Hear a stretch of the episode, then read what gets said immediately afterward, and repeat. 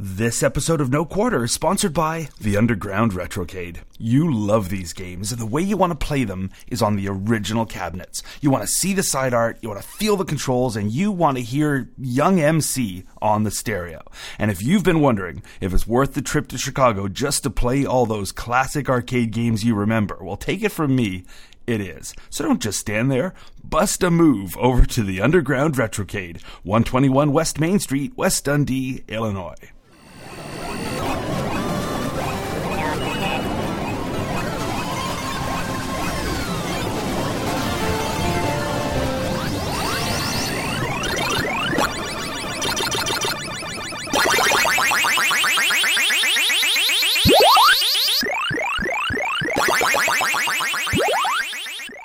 I'm Mike McGinnis, And I'm everyone else. and you're listening to No Quarter, the weekly podcast about arcade games that we like and some that we don't. Which one is this? I think we like this one, I think we like this one too. at least more than some of the ones you guys have been feeding us lately. What's Some of that? the- Some of the ones our listeners troll us into Oh. playing. Ah, terrible games, guys. I think you guys, I think they just sit around and like pick titles and oh, that's out of out of MAME and find the really terrible ones. Oh, that sucks. Let's make it play this.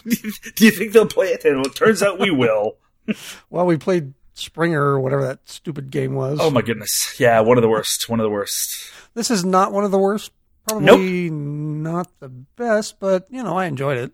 Yep. It's a we're at least dealing with a classic this week. But we'll tell you all about that in a few minutes. First, First, we have feedback. We do. We got feedback. We got news. We got well, not a lot of news. Uh, oh, and I we got news about me. I got to go to the Underground Retrocade. Right for you. See, we recorded this show once already, and alas, the audio was unplayably bad. We recorded it live at Kansas Fest, where Mike and I were, and it was awesome. Kansas Fest was so awesome. Loved it, loved it, loved it. It was in the recording. We were both into it. and We had a great discussion, and then the energy was high. And now we're back from Kansas Fest and exhausted, and I just have no energy to do this. Muffin. yeah, we, we discovered a strange audio bug involving the Zoom Handy. So for those podcasters out there, pay attention. The Zoom Handy, it turns out, records at slightly slower than real time. Um, so unfortunately, we got more and more out of sync in our audio. So rather than fix that, I'm too lazy to do so. We are gonna just do the show again. Starting all over. So if it sounds a little rehearsed and canned, that's because it is. No, I've changed all my opinions. Oh, you have. Oh, good. I'm fickle that's that way. Excellent. and also, so anyway, the point was we were at Kansas Fest, which was awesome. But before Kansas Fest, on my way down, I went to Chicago and I got to drop into the Underground Retrocade, which some people may have heard of, and I may know the address to very well. And it was super fun. I got to play lots of games. Scott is an amazing host. I got to hang out with people. It was just crazy, crazy awesome. and I'm really jealous. As you should be. I, I brought you some stuff though. You did. I, I got this cool little uh, Pac-Man metal candy dispenser that was oddly empty. to say And- surprisingly, no longer had any candy in it. Wonder how that happened.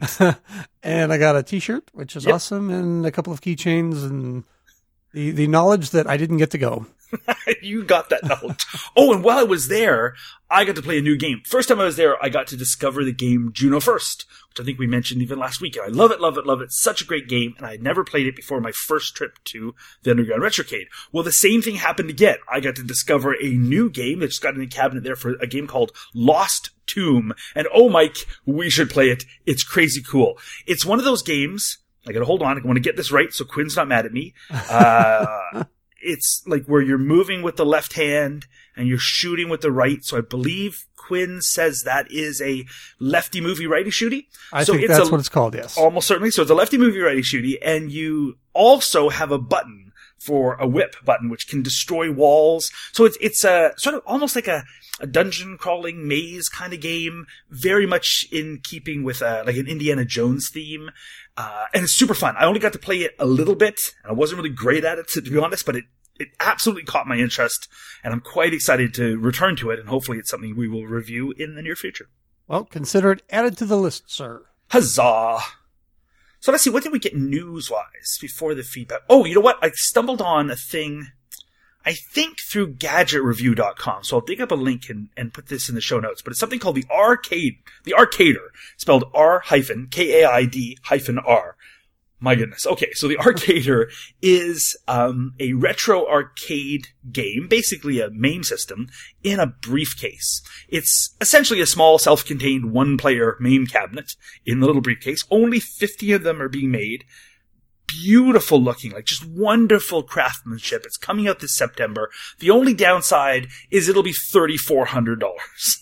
Wow. yep. Pocket Kind change. I think you could have a full size cabinet and hire someone to lug it around for you for less money than that. So very nice looking, but super expensive. I mean, I'll throw a link in the show notes, but come on, guys, thirty four hundred dollars, please. Still want one. I kind of want one too. You could build your own. I remember back, I think we talked about this back in November or December.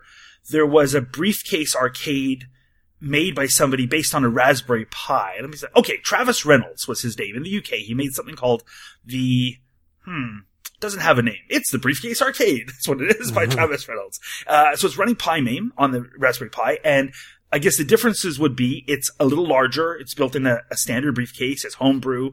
Uh, it's a little more sort of off the shelf looking, but it also didn't cost $3,400. I think it was something like 40 bucks in parts. So I will have a link to that in the show notes too, because he, he includes a complete parts list for, you know, here's what was involved in building it if you want to build your own. So you can knock one off far cheaper, I think. So both of those will be in our show notes. Nice. Yeah. Uh, let's see. We got feedback. We got bunches of feedbacks.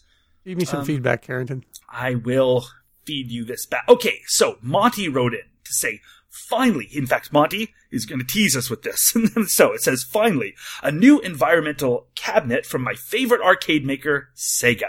Keep up the great work, guys. I love your discipline of being able to do a new show each week. And he sent us a link um, to uh, something on the blogs.sega.com site that says Sega unleashes Alien Isolation and Sonic Boom at San Diego Comic Con, which happened recently. Now, the cabinet in question here is amazingly, unbelievably cool looking. It's this big pod right out of the Alien movies. It's something like that Giger would make. It opens up and you sit inside it and then it fully closes and isolates you in it. And you can play this arcade game called Alien Isolation. Sounds awesome, looks awesome, isn't so awesome because it's not really an arcade cabinet, you big tease, Monty. It's just essentially a promo prop, although it is playable, but it's, it's something that's going to go around arcade events. It won't be something you can find in arcades going forward. It's basically just there to promote the upcoming Alien Isolation game, which will be just a home console game and on PCs as well. So really, really cool looking, but disappointingly not actually a new cabinet. Aw. Boo. Boo, I say to that. Um, but yay, I say to what Owen wrote in. He sent us a link to the Cats and Yarn site on Tumblr. Oh, Now, okay. you, you might be wondering exactly how is that topical for us? No, I'm not wondering at all. And the truth is, sense. Mike really likes to knit. no, and he knits cats. No, little sweaters for cats. No, the, the I knit cats together. to make sweaters. Meowing, scratching sweaters. No. so what it is, it's on the Cats and Yarn site.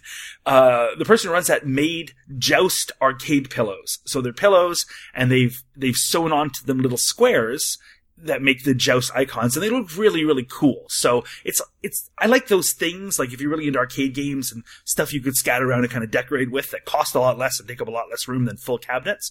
So if you're into the kind of scenes that Mike's into, other than the scratching, screaming cat sweaters that I'm trying to get the image out of my mind for, then you could go over to the Cats and Yarn site. Um, I will have links, all the link action will be taking place on the Monster Feed site Linkage. linkage will happen. Uh, Stephanie, Stephanie's next. She wrote in to say, hi guys, just started getting into listening to podcasts this year. Hello, Stephanie. And have been enjoying your No Quarter series. I've been keeping up to date, but also dipping into the back catalog and probably about 75% of the way through. Are you guys headed to the Classic Gaming Expo in Las Vegas, Nevada? No. No. I'd like to. I'd like to, but no. no, we would like to, but no. And I guess we probably missed it. I don't know. Um, she says it's a fun event and they have a nice free play arcade setup. Last time in 2012, they had a Fix It Felix setup. She gave us a link over to CGEXPO. I guess that's CGExpo.com. I will throw that link into the show notes too. Links are happening. Um, she continues, like the arcade draft episode, I always thought an arcade draft is when the operator left the coin door open. Oh.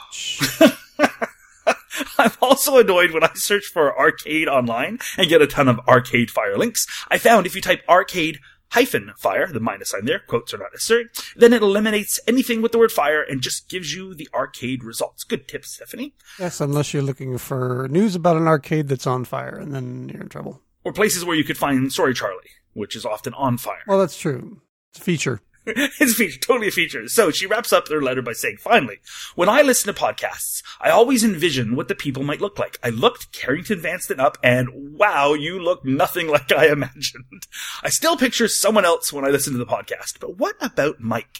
I don't Mhm. see any modern photos online of him. Very suspicious. Thanks again. Data East for life, Stephanie.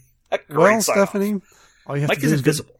All, all you have to do is go down to your local post office, and my picture will be there. Mike cannot be captured on film. it's just one of those things. But only when I'm those- podcasting. right? It's ethereally. Um, Dr. Steve, we know him. In fact, we saw him recently. He was at Kansas Fest. Hey, Doc. Uh, he wrote in, uh, I guess it's now a week and a half ago, two weeks ago or something, tell us about the Tron HD project, but we had already talked about it last week because he wrote in after we had recorded, but before we had published. That happens a lot because we typically record Thursday nights and then publish on Sunday, so there's a bit of a lag there. Uh, and at first I thought he was too late. I was going to write him back a ha ha ha, too late. We already got it, email. But it turns out it's worth bringing up what he wrote anyway because he pointed us to the Weird Al war uh, word crimes video, which is awesome by the way. And he says, I was watching the new Weird Al video Word Crimes and I learned about the animator. Turns out he had not only done this awesome, awesome kinetic typography animation for the new Al song, but also did Shop Vac for Jon- Jonathan Coulton a few years ago. And on the animator's website, he also restores vintage arcade machines. No word on whether he searched them out long and hard or just bought them like a heathen off eBay. In any case, check out his restoration of Tron, and that's at the jarrettheather.com site, and the main cabinet based on Space Paranoids theme. Now, we talked, I know about the Tron one. I don't know if we mentioned the Space Paranoids, but he made a Space Paranoids cabinet. So cool. And so that guy that did the crazy cool high def Tron remake is also the, the animator who does the current Weird Al uh, Word Crimes video. So that's pretty cool. You really need a full-time proofreader. You dumb mouth. You should hire some cunning linguist to help you distinguish what is proper English. One thing I ask of you, time to learn your homophones is past due. Learn to diagram a sentence to always say to whom, don't ever say to who. And listen up when I tell you this. I hope you never use quotation marks for emphasis. You finished second grade, I hope you can tell if you're doing good or doing well.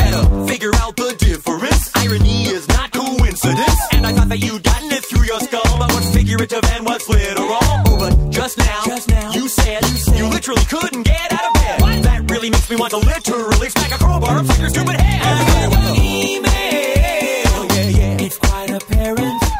Your grammar's errant. James, I mean, sorry, Classy Freddy Blassie, he uh-huh. wrote in to say, this is Classy Freddy Blassie coming at you. I didn't see y'all at California Extreme. I thought I saw someone that looked like Carrington. What's with the, the emails about how I look, look like Carrington though? Ha. They're looking I for you, Carrington. They're looking for me, man. I recorded some keystrokes the listeners might be interested. Oh, sorry, keynotes the listeners might be interested in, such as Eugene Jarvis and co-programmers The Making of Defender panel and Roy Schultz Missile Command Conspiracy panel. There were lots of cool trailers for new retro game movies at the show, but I didn't see any of them. I was playing games. I played Pong against Al Alcorn and lost.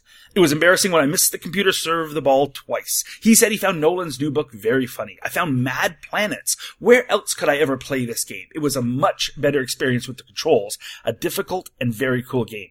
I have a spinner and a stick on my main cab, but I couldn't configure it so far. Different placements too. The creative Qbert was there, and I got to play his Laserdisc game, Us versus Them. And other than that, it was all about Quantum and Tempest, with a pinch of Major Havoc thrown in to make the bread rise. They had tons of games this time, organized very well into sections such as Vectors, Pinball, Video Pinball Hybrids, Rare Protos, Nintendo, Laserdisc, dancing games, and even a mechanical helicopter game. They sold Pac-Man Fever on CD for 10 bucks and Space Invaders coasters for 20. I saw Bradley Koda from Best Electronics and the guy who created Vector Beam. I'll send you links to the videos.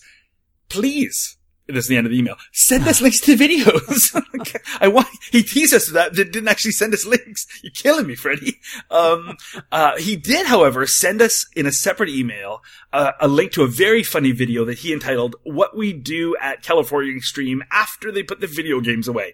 I'm not gonna give listeners a hint to what it is because it's definitely worth watching. I'll stick a sh- link in the show notes and I'll call it something like CAX 2014 torture because it's basically torturing, but in a funny way. So you should definitely check it out. Thank you very much for that link, Classy Freddy Blassie. But please, James, send us the other ones. I really want to see more. Um, that would be awesome. Michael Cohen wrote in. He said, uh, This starts off topic from the podcast and wanders yet further afield. But hey, you started it. You recently mentioned uh, your amusement with the American roadside attractions. That would be you, Carrington. It would be me. That immediately brought to my mind another outgrowth of America's fascination with cars, the drive-in movie theater. There's a documentary going uh, called "Going Attractions" that explores the subject of drive-ins, a bit of history, and what's happening with them right now. Um, you might find it worth your while to get a copy and watch it. In fact, I did, and it's an awesome documentary. Uh, on a show-related note, there was some discussion about large games in which a Mazda Miata was mentioned. I think I can name one that may be even bigger than that Namco's Theater 6. This is a six seat monstrosity involving laser discs, projectors, and an absurd number of boards. Uh, he's got a link to the flyer uh, over at arcademuseum.com. He says it's essentially a room you, that you go into and sit down in an open gunner seat, put your coins into play. I could never have one of these. Where the hell would I put it? But I sure as heck would love to play one. More info at, and he's got a link over at uh, Dragons, uh, dragonslairfans.com we'll we'll make sure to put that in the show notes. Yeah, this this thing is it's a 16 and a half foot by 16 and a half foot theater. And I think the actual entire name for the thing is the Galaxian 3 Theater 6. So I, I don't know if you're if you play different games. I didn't read that much about it, or if it's just Galaxian 3. But it looks awesome, and I wish I had the space for one. Maybe that's the current score. Galaxian 3, Theater 6. Theater's so big, it is beating the Galaxians. That's awesome. That is large. What's with these large machines, man? Well, speaking of that, Rob O'Hara wrote in. I've heard of him. Um, me too, I think. Said I was listening to your most recent show and heard you mention the new full size version of Ridge Racer. That's the one with the Mazda Miata. Uh, one of our local arcades, Bally's Le Mans, had something similar back in 2006. I can't figure out what the name of the game was, but I'm attaching some pictures and, and we'll maybe post one or two of those. He says that the pictures are terrible quality and we're taken with my Palm Treo 650 phone, if that dates it. Uh, the arcade closed shortly after I took them, so I wasn't able to go back and figure out what it was. It had two full size cars side by side uh, with loads of airbrushed Namco logos and characters with a racing game being projected onto a screen in front of the cars.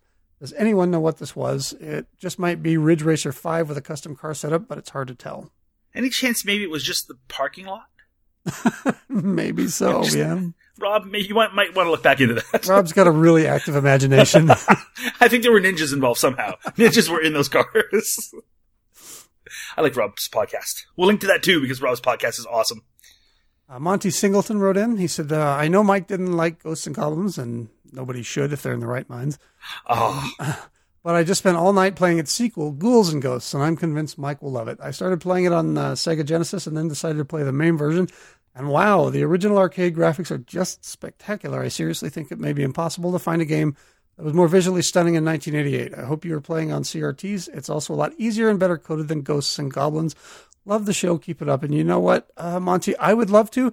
Carrington has vetoed that game because I hated Ghosts and Goblins so much, and, and it's sort of like elevator action. He won't let me play that one either, so I don't get to like give it another chance. Screw you! This is you hate this, and, and you're going to have to live with that, Mike. So that's how it goes around here. I think none of what you just said is true. I think it is. I try. I've tried to suggest elevator action on a number of occasions and have been shot down. Elevator action? Two. Two. Well, yeah, but Ghosts and Ghouls and Ghosts is different because it doesn't have a two in the name. Oh, totally Oh, well. different. I see. Completely different, obviously, because of the two. So that's our feedback. It was good. I liked it. That was fun. Yes, it was, and uh, we had a great Kansas Fest too. I think. Oh, Kansas Fest was amazing, amazing, amazing, amazing. The, my favorite part, obviously, like any like any con, any any anything like that, it's always just about the people, the people that you look that you see each year, and I look forward to seeing again. The new people we got to to see and to meet this time for the first time. I just loved it so much. Yeah, they were up to I think they said like seventy people this year, which is. Yep. It's been growing every year, at least since I've been going. I started in 2005, and there were like 25 people there, I think.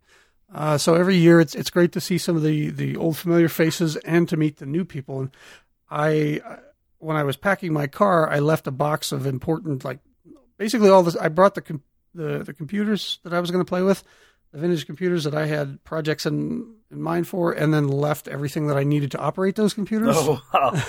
which actually turned out to be pretty good because it forced me to kind of be more social um, and talk to and, and not hide out in my room and and so that was a turned out to be a really great experience. Very cool. It's always a great experience. I love it. This year was one of the years, in fact, I think probably the only year where I didn't get to meet everybody. There were tons of people. I kept seeing new faces that I hadn't said hello to. So I think a bunch of people just went to Kansas Fest with me and I didn't even get to speak with them. So I got to make a better effort about that next year. There was a, another good part to Kansas Fest that I enjoyed very much. We got to play video games. Uh huh. And there was that the something that I liked about that particular video game. Uh, that you beat me at. Mm, there we go. I thought that might be the case. At Kansas Fest last year, we played uh, Galaga on one of those machines that has both Galaga and Ms. Pac-Man. And that's where we learned about the McGinnis maneuver. And uh, it was awesome because I won. But this year, we returned to that cabinet for a rematch on Ms. Pac-Man. And there was no maneuvering required because basically in his first game, Mike got a higher score than I was able to get all week. He completely trounced me. I'm not good at these sorts of games, but this week we are indeed talking about Ms. Pac-Man. Yes, and if you didn't guess the game this week, it's because we sort of cheated and played a little trick on you. We figured this would be far too easy to guess, and so instead, I have I have uh, one of those the the Coleco tabletop versions of this game, uh, and we recorded the sound from that instead. We are sneaky. We are. but this is uh, uh, Ms. Pac-Man by uh, Namco or Bally Midway or GCC, depending on uh, where you want to start with the development cycle. It's one of the, I think it's the first sort of unofficial sequel to Pac-Man that uh, Bally Midway decided to, to move ahead with because they were impatient and Namco wasn't forthcoming with the goods. So they hired GCC to make a to make a, a, a game and and and actually I don't know if they hired GCC. I think GCC did this as a bootleg. Bally Midway sued them later on for for a um, for a cut of the profits because the game was so successful, and then it ended up being part of the lawsuit between Namco and, and Bally Midway. It's definitely pro. Well, I, I don't know if it's my favorite of the unofficials, but it's up there. I think the one, the one that we played before, um, where the the screen kind of scrolls left and right. I can't remember the name of it off the top of my head. Might be probably my favorite, um, or Professor Pac-Man. I like Ladybug.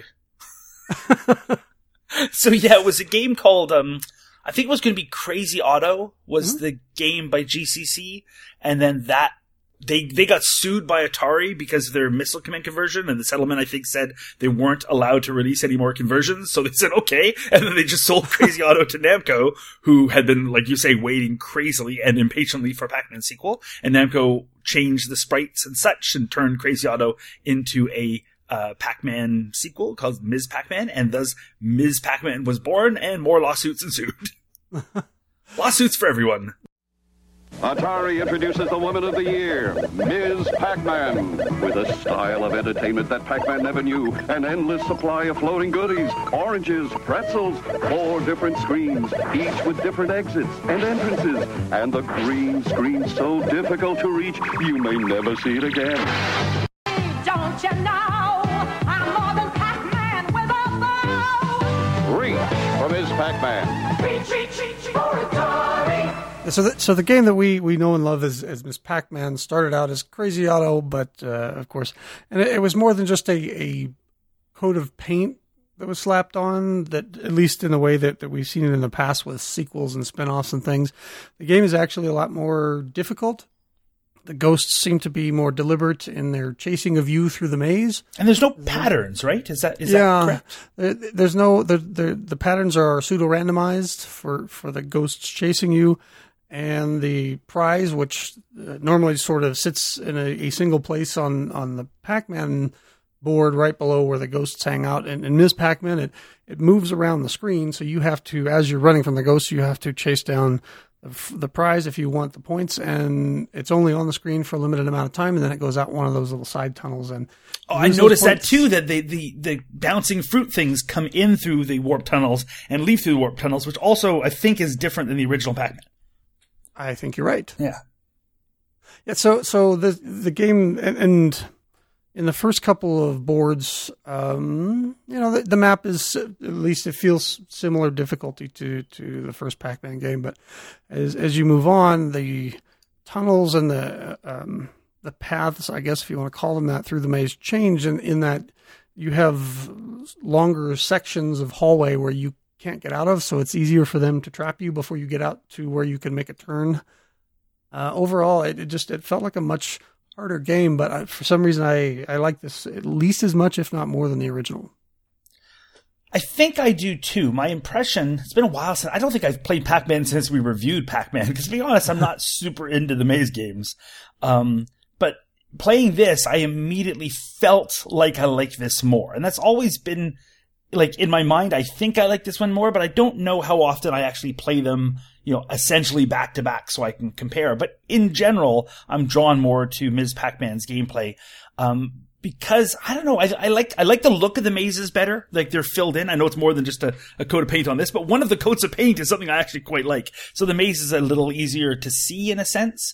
Um, I like the fact that it really did feel like I could tell the personalities of the ghosts more. I know in Pac-Man they're supposed to have personalities. One chases you and one doesn't chase you, and two other ones drink tea or something. I don't know. But in this one, it really felt like I'm like, okay, red guy is is definitely trying to chase me, and the other one is definitely trying to get in front of me. Like one is clearly running behind you, and one is clearly trying to anticipate where you're going to go. And then there's the one that will come up to you and always, well, almost always turn the opposite way if you're going to head off. And so there is actually a shy one, and then there's one that seems completely random. And so they actually felt like they had personalities that I could distinguish while I was playing the game. And I think that adds a lot of charm. And I know that they're supposed to have those personalities in Pac-Man too, but I never really feel it in Pac-Man. And here it, it I think they've, I don't know, maybe just honed the way they're programmed or something, but here the, the personality is shone through more, I thought.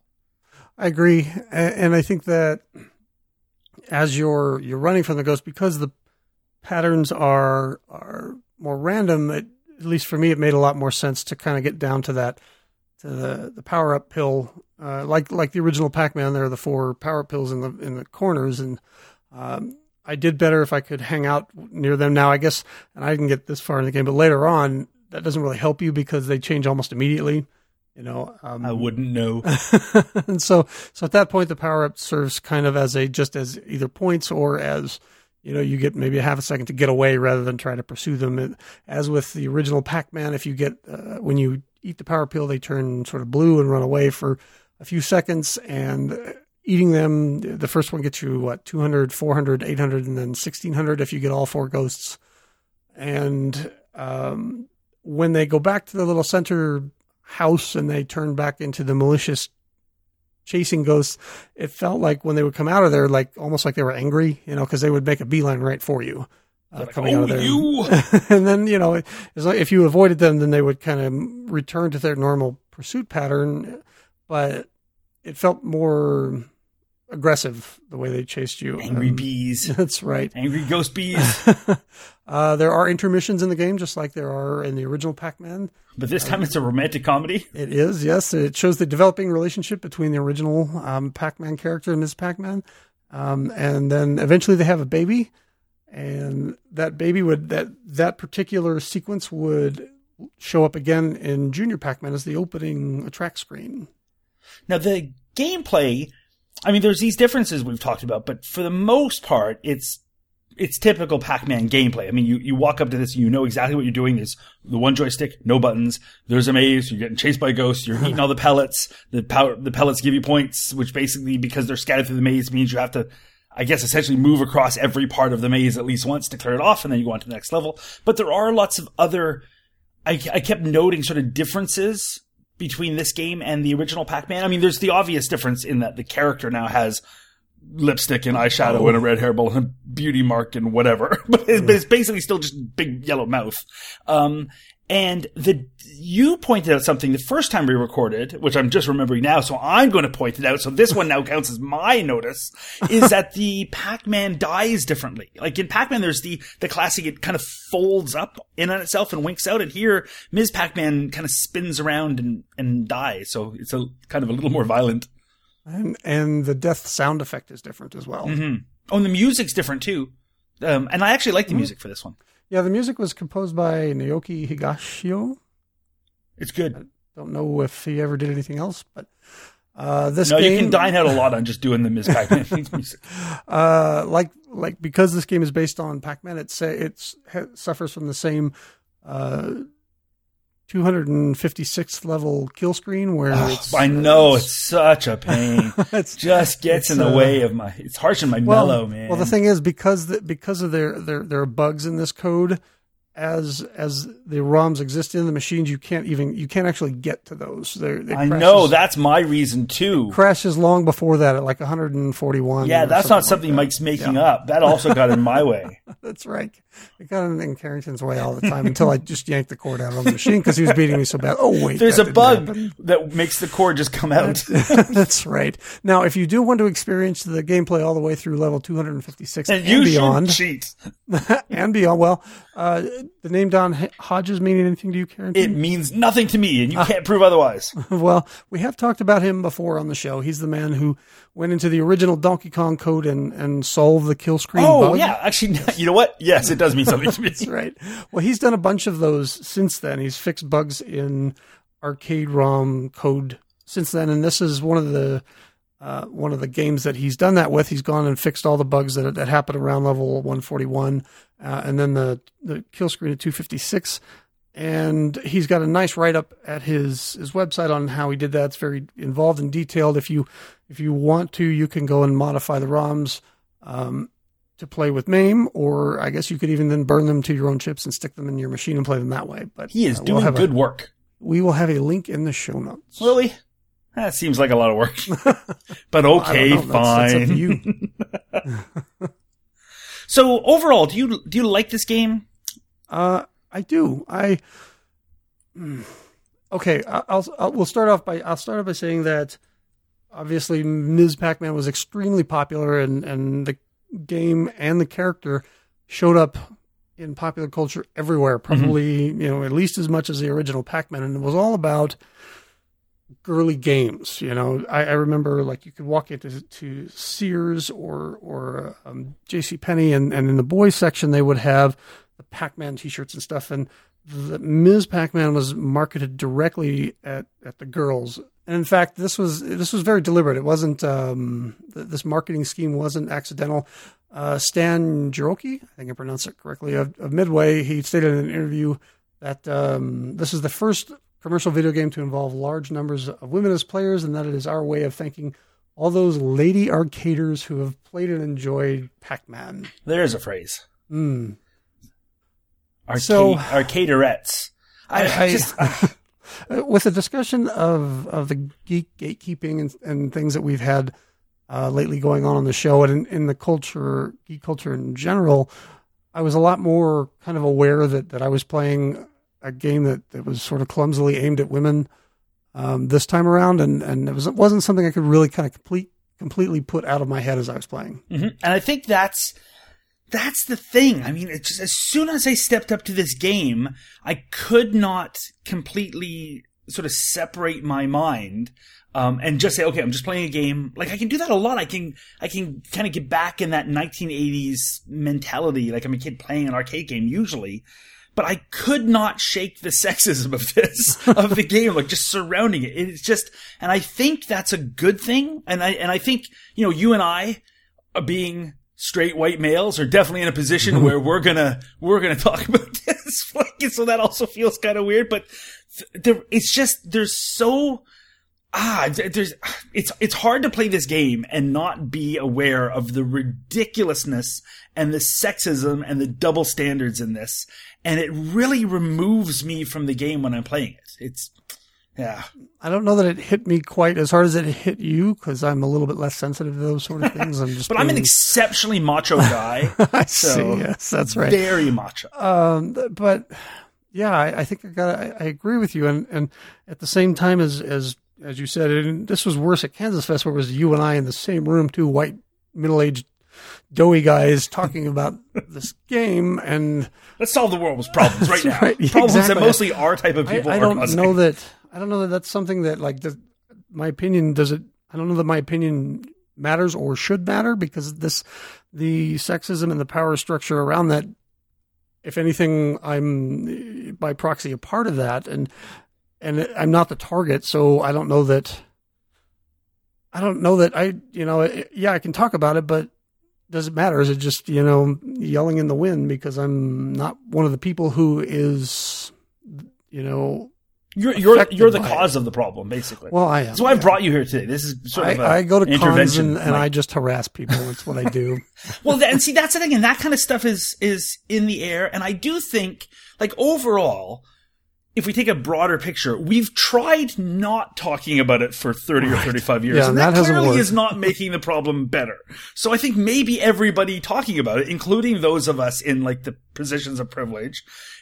Just to at least point out this isn't okay. this kind of well, stuff that's just yeah, absolutely. and I'm, and I'm, I think that. I'm much more aware of it now in a way that, yes, I was younger. Like, so you look back and, and when I played this game the first time, when it first came out in 1980, what is this, 1982, which is kind of funny because we're playing on that 30 year anniversary cabinet and they call it Class of 1981. I'm like, but it's 1982. nice try, Namco. Wrong year. Uh, so that's the thing about that cabinet. But anyway, it's, I mean, I'm, I start off by being aware of that. What was that thing online? The the feminist frequency thing. She did that tropes against women series, which maybe I think is actually ongoing, and I really like it. It's a great series. We we talked about it and linked to it before. I'll link to it again, and she's got this great video um, discussing. I think she calls it the Ms. Male character idea. And there was also, I remember Nostalgia Chick talked about the, the Smurfette principle, and they're kind of all related to each other. But the, I guess the basic theory, the basic thesis here is that well, since we, we live in a strongly male identified society, then male characters in video games are the, I, I think, the, like the unmarked. So it, it's the default. And if there's not a signifier for gender, then it's just that means male. And if a female character gets marked with some sort of gender signifier, which is why it becomes like news if a character that had a helmet on, like suddenly become, oh, that's a female. Who knew? Because we're all assuming male. And even more than that, I think you get the idea that the, the female gender signifier, I think the, the major issue is that that's the only character like quote unquote character that character is given. Like the, the males can be the strong one, the dumb one, the fast one, the angry one, and the girls are the girl one. I mean, that's what they get. And so I know that there was a ton of, I guess a ton of pushback online about the Ms. Male character thing and the feminist frequency videos, but I honestly,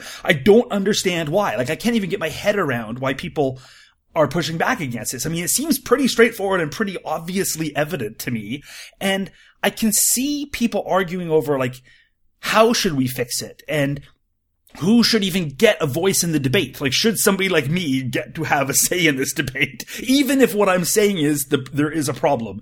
Maybe I don't get it. I don't know. And I, I, can see people arguing about like what causes it and, and what causes it still, till, to still be a problem. But I don't, I can't get my head around the idea that people think there isn't a problem here because there so clearly is a problem. I saw, I saw a cartoon once or, or just a comic that was all it was is it showed a Pac-Man, a regular Pac-Man, and then another Pac-Man with like a beard and a top hat, and then and it, and it was just labeled Pac-Woman and Mr. Pac-Woman. And if that seems weird to you, if you hear that and you think, well, that's why would you call it Mr. Pac-Woman? You should have the same problem with Ms. Pac-Man. Like the idea that this wasn't Pac-Woman is the heart of the problem here. There was a thing in Futurama in where they did I think it was Ms. Marble Madness. like, so, like those sorts of things should seem weird and wrong, I think. Well, it, it, to take this to a larger or, or more general uh, example, it's you know if a woman takes a, a man's name when she gets married, that's just normal. That's just how it is, nobody thinks a thing about it. I what do do. you think when a if a guy takes a woman's name when they get married? Everybody, you know, the, your thought is immediately, wow, that's kind of weird.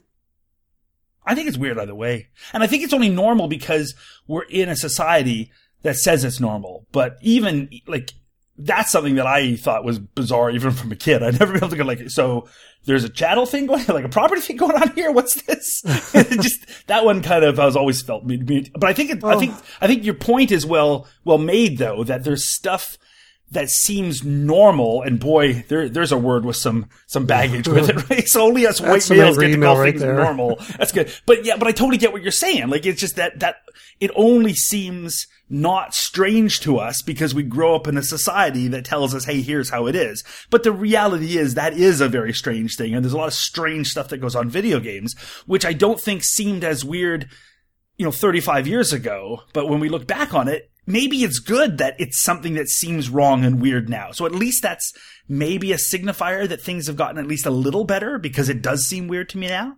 Well, I think I think just talking about it automatically means that we're hopefully making some progress, and and you know the the goal here is not just to talk about it, but to then do something about that. But you know, maybe baby steps. I guess I I read a, an article actually, uh, an interview with um, uh, one of our Kansas Fest attendees, Quinn Dunki. She was there, and they, she talks about kind of gender and, and, and geekdom and things. And she, and her point, her the interesting thing that she brings up is that it's only gender only really becomes an issue when we bring up gender when we're talking about a person and and doing you know it only becomes a problem when she's not just a nerd that's doing something really cool, but she's a girl nerd who's doing something cool. Right, because nobody ever talks about me as a boy podcaster. Like that has Well, never once been, but no, but it's all seriously. Like never once I would everybody say Mike Maginnis, male podcaster, or boy podcaster, or boy video game player, or video game playing boys, or boy arcaders. Like we are never, our gender never become is never a thing that's used, and I think that's the whole Ms. Pac-Man gets labeled as Ms. and and I don't think it's even the Ms. The problem is the the bow and the lipstick and stuff that says you know this is a yellow mouth, but we'll put a put a bow on it. And I think when you use those kind of uh, identifiers, that automatically sets a separation between Group A and Group B. Mhm. You know, that's, that's automatically putting you over here and, and me over there. And as Yeah, I want as- you over there, Mike. as, Your as geeks, sexism. uh, as geeks and, and nerds and, and people who enjoy this culture, and in this case, arcade culture, I, for me, I think it's it's better. The more people that get involved and enjoy this and, and love it, mm-hmm. the better time everyone has because we can bring in those those the differing opinions and, and the new thoughts and ideas. And, and when you separate and, and push somebody out like that, it just I don't think it does anybody any good. Yeah, I think it's right back to that gate, gate, gatekeeping thing. I think you're totally right. And also, it's I think it's an echo chamber. Like it's a problem that makes its own problem worse and worse because, like, you you don't have an equal number of guys and girls in the sciences, in uh, electronics, in engineering, in video game manufacture and video game writing and stuff. And so you get us nerds, and let's face it, like you look at Kansas Fest, and and I think it was Quinn or somebody asked, I think it was maybe when she was on Open Apple with you, said like, okay, I'm thinking of going to Kansas mm-hmm. Fest. Is it an inclusive place? Like, will a girl feel out of place? And you had said, well, let's face it, it's mostly middle class white males. I mean, like that's mostly who it is. And that welcome to the industry as well. And the problem is you get a bunch of nerds who themselves aren't Let's face it, we're not great with the social skills sometimes. We're a group that is often the the thing that marks it out as different is we are non-ironically enthusiastic about stuff and also not always great about social things. And so you have those people and then they're, they're self-segregated. And so it's hard to maybe integrate into that. And, and they're already, I don't know, there's so many issues come up, I think, to, Yeah. to make this continue being a bad thing.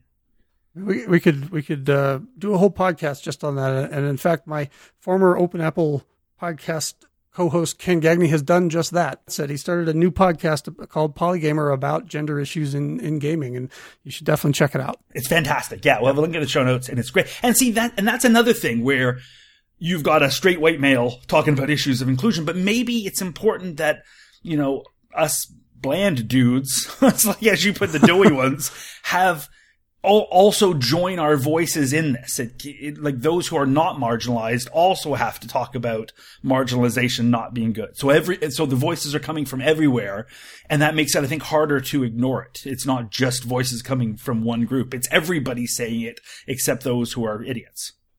I agree, and and, and I don't think that I think it, the time has come to you can't really use that. Oh, I'm an awkward geek and I'm socially awkward and this and that. You, the time for using that as an excuse is kind of over. I mean, Yes. you just can't do that anymore. Yeah, so stop it, Mike. Oh, all right. So the I found the article you were talking about that Stan Jarocki of Midway. He had talked about how hey, it's going to be these these lady arcaders are are are coming to the forefront, and that quote comes from um, the May 1982 Electronic Games magazine. So you've got Midway, I think, had put out like Ms. Pac-Man had come out by then, but this would have been something he would have done earlier because like the May issue comes out early, and so like who knows? Because he's talking about Ms. Pac-Man as if it's in the future, even though it's an article from from supposedly May 1982. Anyway. The article is written by somebody named Joyce Worley, presumably a female, and it's entitled "Move Over, Guys! Here Come the Gals! Women Join the Arcade Revolution." You think this might be something not offensive, but it turns out it is. So it's an article written by a woman. It's about women enjoying and being included in arcade culture. This all sounds good. At least this is in theory good, but hmm. it's it, in typical mass market press style, it's basically a steaming heap of misogyny, at least if you view it through modern eyes. Like having just read this, like the, the theme is essentially, as it puts here, this, this is her, her theme statement. Get this. Women have officially arrived in the world of electronic gaming. They're not just there for decoration either. I mean, it's basically the video game equivalent of those "You've come a long way, baby" ads. It is so. And there's a big full page photo accompanying the article, and it's of this pretty girl playing a game of Centipede in a shirt that's been pushed up over her butt that she's sticking out and pulled down to expose her shoulder. And she's got this open mouth look of, oh my gosh, surprise on it. It's the kind of thing, it's hard to look at this and not think it's a parody. Like, and this is just straight ahead normal writing from the time. So in that sense, I think we have all come a long way, baby, because I don't think you could really write this this way now and you couldn't use this photo this way in a non ironic. Anyway, so in the article, there's this quote, like you were talking about from Stan Jarocki from Midway. No discussion of women as electronic gamers would be complete without a deep bow in the direction of Midway's incomparable Pac-Man. The game's record-shattering success derives from its overwhelming popularity among female gamers. Oh, it does well among men too, but it was heavy play by women that enabled Pac-Man to set earnings records in 1981. And then he- here's the quote. Pac-Man was the first commercial video game involving large number of women as players, says Jarocki. It expanded our customer base and made Pac-Man a hit. Now we're producing this new game, Ms. Pac-Man, as our way of thanking all those lady arcaders who have enjoyed and played Pac-Man. You can be certain that those lady arcaders, and there are more of them every day, will be anxiously waiting. So all of that is bizarro land stuff. But in the same issue, like right after this article, just right on the page, the article ends like that, talking about the lady gamers and how we're going to make a game just for you ladies that you can play with your, your frilly nails and your butt stuck out or whatever this photo's showing us. But in the same issue, there's this sidebar that discusses the result of a favorite game poll that the magazine had conducted a few issues earlier. And it says the lists of favorite coin op games and favorite programmable video games for the female readers. And the coin op list is Pac-Man, Carnival, Centipede, Space Invaders, and Berserk. And then it summarizes. It says, Pac-Man, as anticipated, placed first among the coin, among the coin ops, but two other titles that finished in the top five, Berserk and Space Invaders, are exactly the kind of wild shoot 'em ups that women aren't supposed to like. The hmm. same can be said to an even greater extent of the list of most popular home games. Clearly, the idea that ladies, or lady arcaders, will only play a select few games is so much hot air. And that's the thing, like, how can they have their own poll, come to this conclusion, print that in small type in, in the sidebar, but then have this huge multi-page article all about, hey ladies, you finally get a game that's, you know, for you. So ridiculous. Very strange. Anyway, that's what this straight white male has to say. Clearly, I'm going to solve this problem right now. You and me, Mike. Let's solve all the problems. Yeah, absolutely. That's know. why we do this podcast, not to enjoy games, but to solve problems. I think I, I think it is a good thing though. I mean, I think it's indicative of at least something positive that I had all this in my mind when I was playing it. Like when I sat down, it's hard for me to see Ms. Pac-Man and her little bow and her lipstick and her beauty mark and not think, well, that's ridiculous. And, and it's hard for me to play even just something as essentially innocuous as Mixed Pac-Man and not be aware of these issues. So that's at least something I think that's different than 35 years ago. So you're swearing off Miss Pac-Man then? Well, I kind of don't like it anyway. I mean, I like it; it's okay, but it's not my favorite game. But at least I'm I'm more aware of the issue. So in general, I think I maybe that's good. I don't know. Yeah, we have played maze games before, and, and this is definitely it may be up there on the list of maze games, but you know, Is there a Mister Ladybug? I don't think there is. But It totally should be. I, I, well, I, I think the lady in that case refers to the insect called the ladybug. So Oh. maybe that's maybe you don't have to feel quite as guilty about that. I did enjoy Ladybug more than than Ms. Pac-Man because you know because of the popularity of Pac-Man and then the follow-ons like this. Every company out there decided to do their own kind of maze chase clone, and and uh, we put we talked about Ladybug and and how why it worked because instead of just running around the same, you know, differently designed maze in different colors, the walls would shift and you could collect um, extra bonuses to spell out words for points and things, and, and it just felt like a different game while still being a maze chase game. And this this definitely still does feel like Pac-Man. Now there were lots of like for Pac-Man, there were tons of bootlegs of Pac-Man, and I think the same was the case for Ms. Pac-Man. There oh, were Oh, lots sure, of like yeah. rip-offs of this. I know that there was like Pac Gal that just basically changed the color of the mazes and stuff, but there was.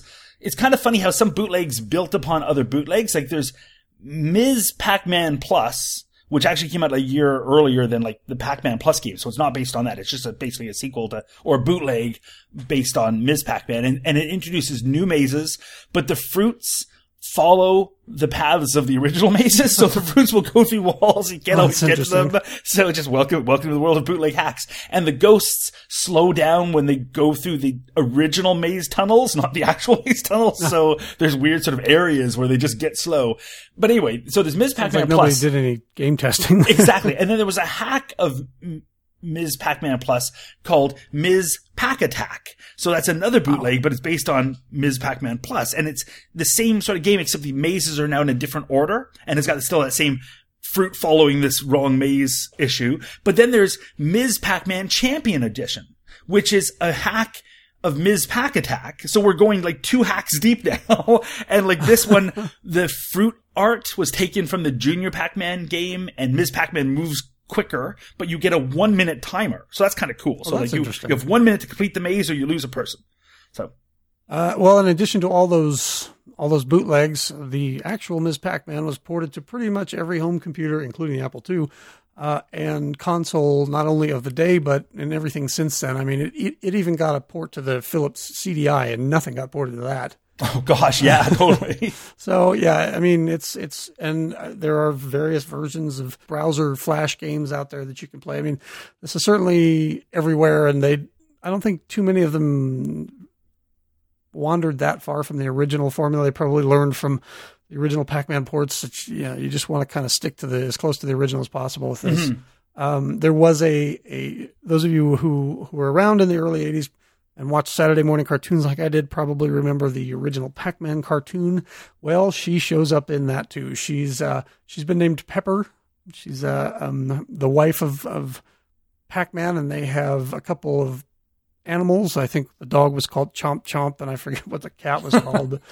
But um, um, and she is just as as housewifey and, and 50s sexism in that cartoon as as she is in everything else.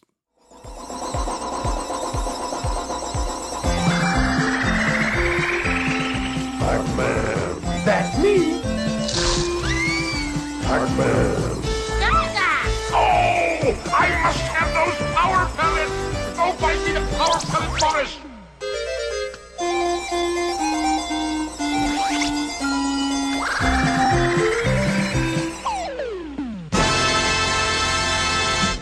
Did you have any favorite versions like of the ports? I'm trying to think back to the ones that I liked, Well, I had the Coleco tabletop one. which you um, still have because we sampled it. That's right. I still have it. Oh, and I've got that one. You know, there's those standalone. I think they're by Jakks Pacific, the standalone TV plug-in versions that come with a few games. So I've got that one. That comes with this and um, Galaga, Xevious, Mappy, Yeah, and mhm. pole position. That's a good one, actually. I, I think the I think the tabletop was my favorite just because I had it and I could play it whenever I wanted, so it got a lot of play. And the thing about that one is, it's obviously it's very simplistic, and the maze is a lot smaller, and it had a a, a very uh, it had a pattern that you could play, and you could just you could play the game until the battery ran out because the pattern would work on every single um, on every single map. And there's no kill screen. And there was no, there's no kill The screen. kill on screen is one. the battery. That's right. I remember there were two versions for the NES. Like there's the the actual Namco version, which if I recall was crazy hard.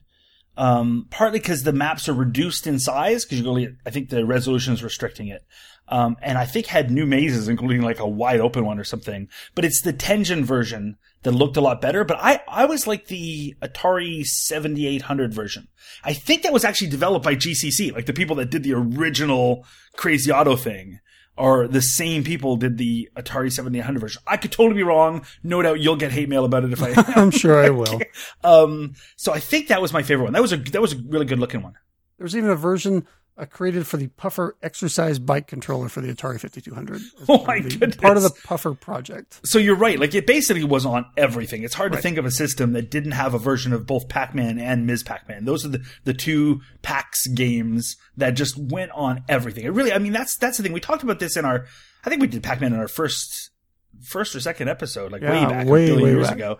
And I think what we mentioned then is just as true of Ms. Pac-Man, that it was a cultural phenomenon. Like you couldn't go anywhere without there being Pac-Man and Ms. Pac-Man on everything, on cereals, on, on home games, on like, like just everything imaginable. Sheets. Pillowcases, sheets, every, everything. Yeah. Crazy, crazy the impact that that had. Um, far more so. It's hard, it's hard to even find a, like a current equivalent. Halo at its biggest ever was not nearly as big as Pac-Man and Ms. Pac-Man, like culturally.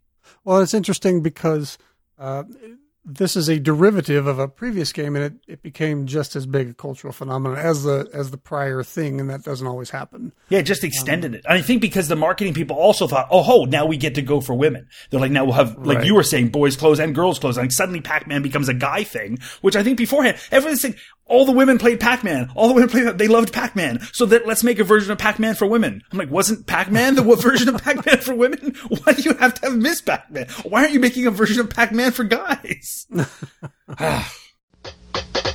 Pac-Man cereal's got a new surprise. When you look inside, it's shocking. Shocking pink, it's new Miss Pac-Man Marshmallow. She's got a shocking pink oh oh. Just one taste, you'll be tickled pink with crispy corn puffs, all gone in a blink. Uh-huh, gone in a blink. Love Miss Pac-Man Marshmallow. She's got a shocking pink oh oh. Miss Pac-Man's inside Pac-Man cereal, part of this nutritious breakfast. Yeah. Pac-Man's more fun, shocking pink, yeah. the cabinet we played on at uh, Kansas Fest, like that Namco 20 year review, reunion one, which is now out of date because 20 years. Uh, the the class of 1981, the incorrectly named class of 1981, that is Galaga and Miss Pac-Man. Um, Michael Jackson used to own that, not that particular cabinet. He had like a, a I think it was serial number 250 or 249 or something. So uh, it sort of ties in. We recently did a Michael Jackson game. and here Oh, I'm. I'm bringing it all together by professional. I'm I'm one of those m- professional male podcasters. It's a lot less smooth when you when you point out that you're no, that's it, part of my smoothness. calling your shot after you've taken the shot. It's- I- Just don't point out my smoothness. I see. that it stays super smooth. Uh, this uh, the original um, the original game featured a Zilog Z80 at 3.072 megahertz. It had a Namco WSG three channel mono chip at 37 3.072 megahertz for the sound. Featured a vertically oriented 224 by 288 resolution uh, CRT with a 16 color palette. Basically the same thing as the original Pac-Man because it was a, a ripoff of that. Oh, of course, yeah. Tell me about the cabinet. Uh, it's classic. I mean, well, there there was the standard upright cabinet, the full size one, and also a cocktail on the cabaret. And it's the standard upright that is the classic. It's that it's that classic Pac-Man style shape with the um that means the bezel and the monitor are leaned way back inside the machine. So it's almost like at horizontal. It's barely above the horizontal. And that also means that the bezel and the bezel art blends right into the control panel. So it's really seamless. And it's, it's, it's an iconic cabinet with the, the bright colors. It's got a, it's a really colorful cab with, you know, yellow and unsurprisingly pink uh, logo and graphics. It's got a really cartoony marquee that, you know, draws your eye. The front art goes right down to the kick panel area. It's got full bezel art, full huge side art, which is, I mean, it's, it's, it's a lovely cabinet. It's, it's a, one of the iconic, beautiful looking cabinets. I totally really like it. Um, the cabaret and the cocktail were less exciting, which is often the case. The cabaret cab, the smaller one, was the one of those mini mite styles. So it's got s- scaled down graphics, no side art at all, no front art at all. Um, the cocktail cabinet, it also has n- almost no graphics, like like most cocktails don't. Uh, it's just got the logo underneath the top glass and a, and a really small instruction panel on the on the the control panels, and that and that's it.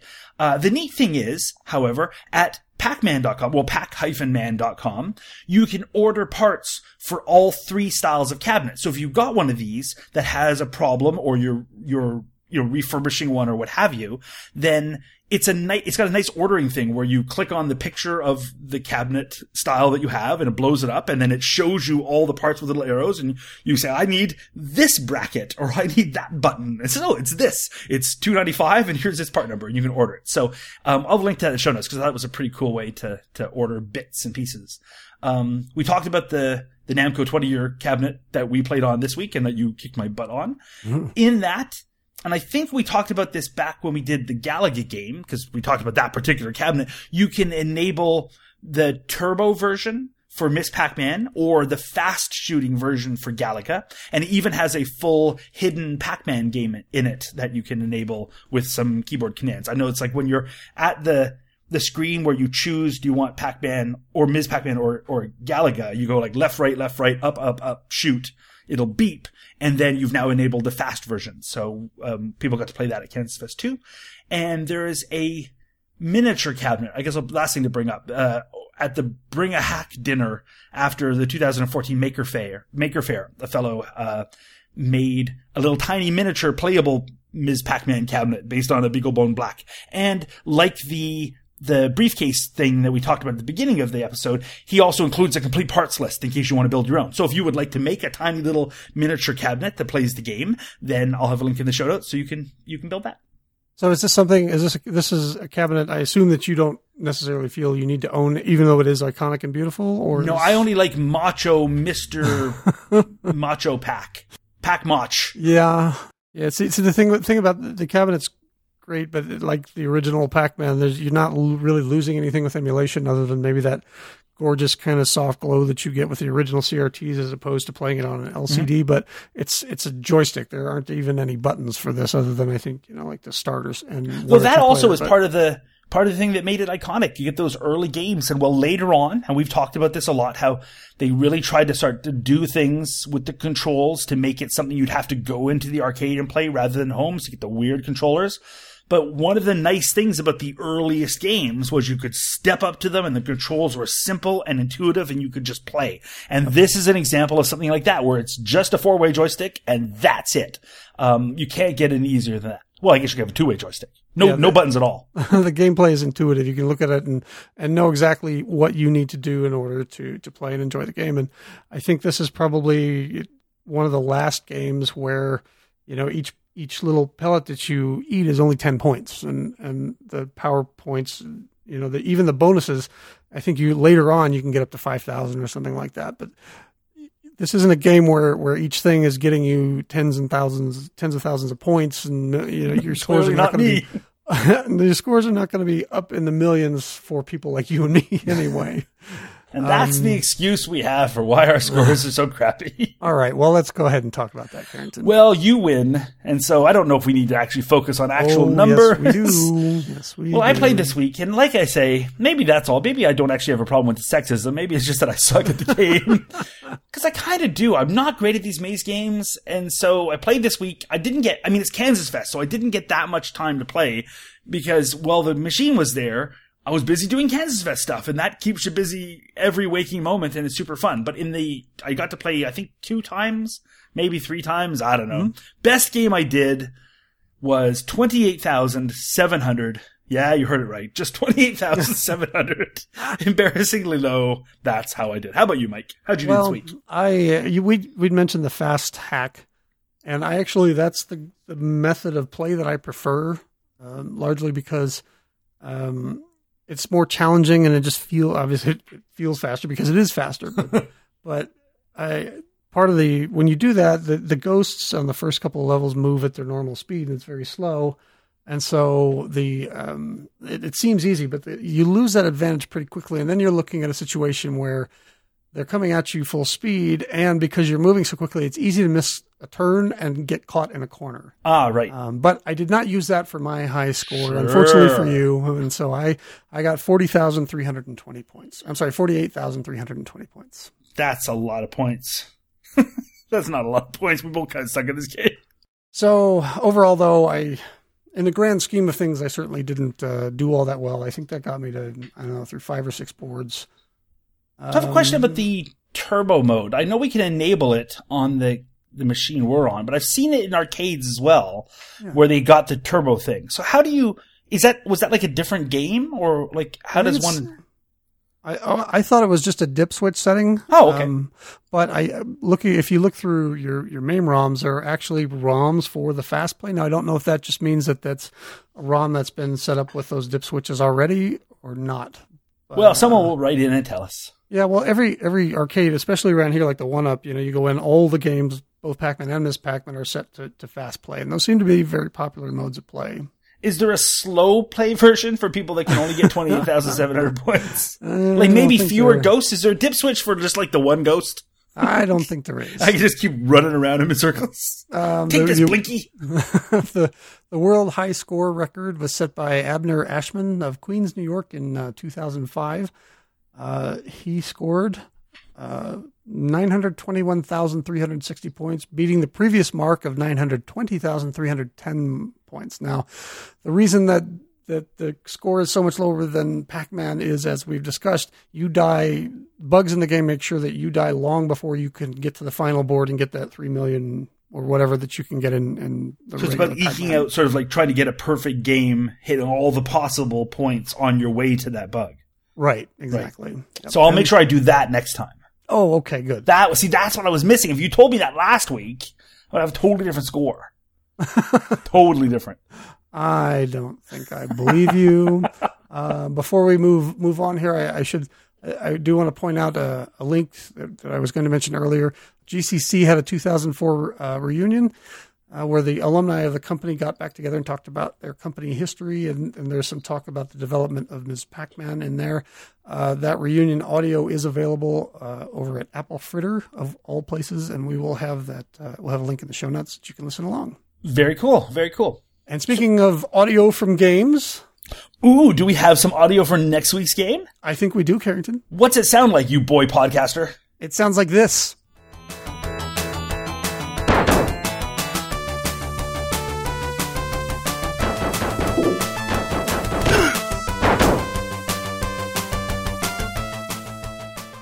So that brings us to the end of our, our gender issues in in uh, arcade gaming, and and oh, we talked about Miss Pac-Man too. Right, a little bit. and that's the and we are changing our name from No Quarter to No Girls. No girls allowed. no Goyles. That's right. Okay, I will talk to you next week. Uh, sounds good. Bye. Bye, everybody.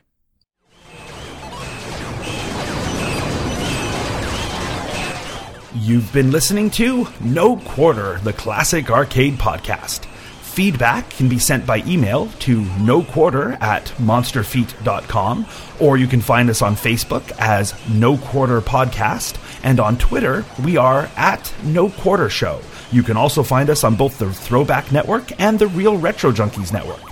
All of these links, plus the show notes, are available at monsterfeet.com. And like all Monster Feet podcasts, the original material in this episode has been released to the public domain.